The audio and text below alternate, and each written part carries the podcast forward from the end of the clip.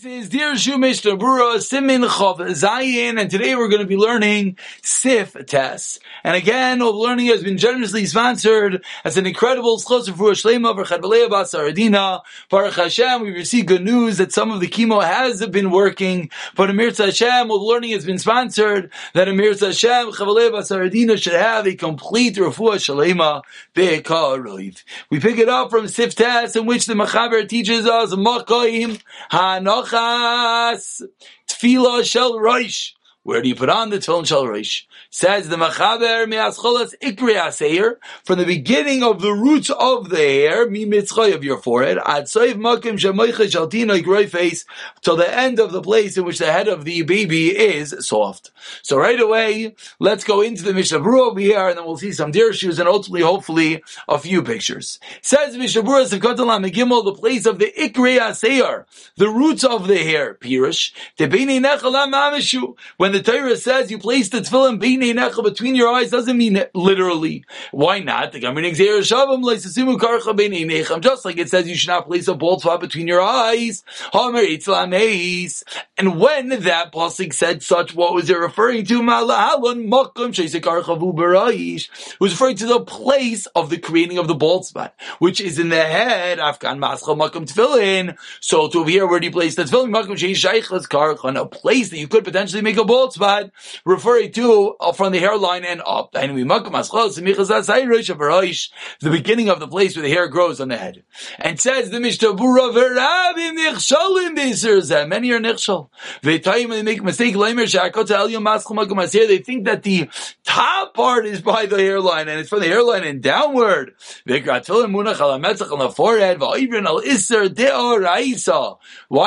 Deraisa to hold tefillin? Niyos minachim akim shishkarach has to be in a place where you could potentially make a bald spot, meaning where you have hair. Even the bottom of the titayr should be hamakim aschos So the bottom of the tefillin has to end at the hairline. Avol lashkech Someone's hair goes all the way down his forehead. Shnap with their tefillin aschos makom lamala from the top of the forehead.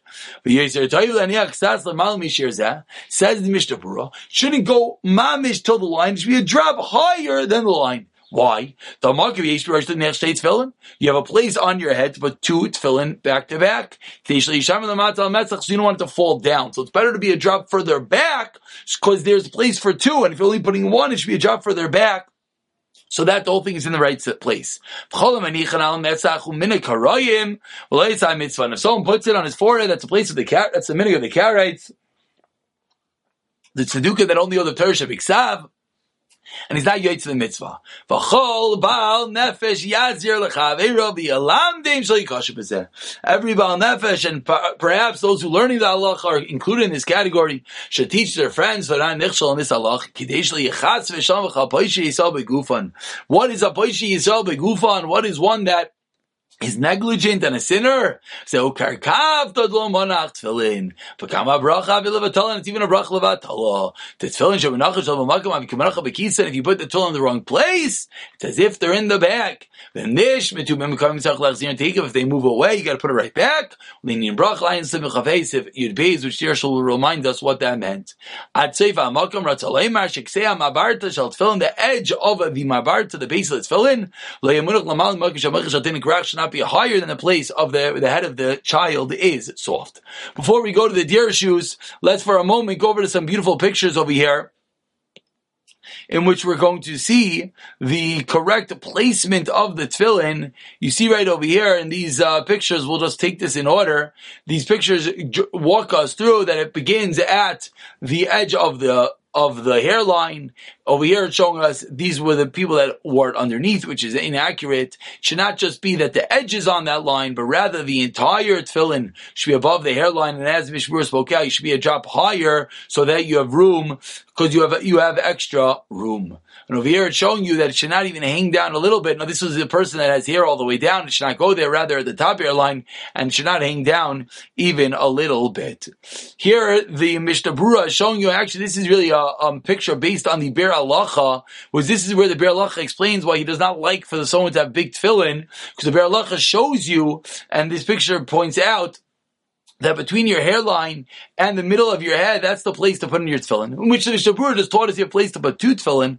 But if your tefillin are too large, what could happen? It could slip out of the wrong place, and that is the sheet of the Mishnah Of course, are different Hasidim, etc., that do have such a minhag. And the ikr would be to make sure they are in the right place. Over here, it's showing you the place of, um, no, this is already a Sif Yud. While we have the picture in front of us, so let's look it for one second. We're showing you where the kesher of the tefillin is supposed to be placed, which is the back of the skull, which we'll get to in uh, tomorrow's Shir Mir Hashem.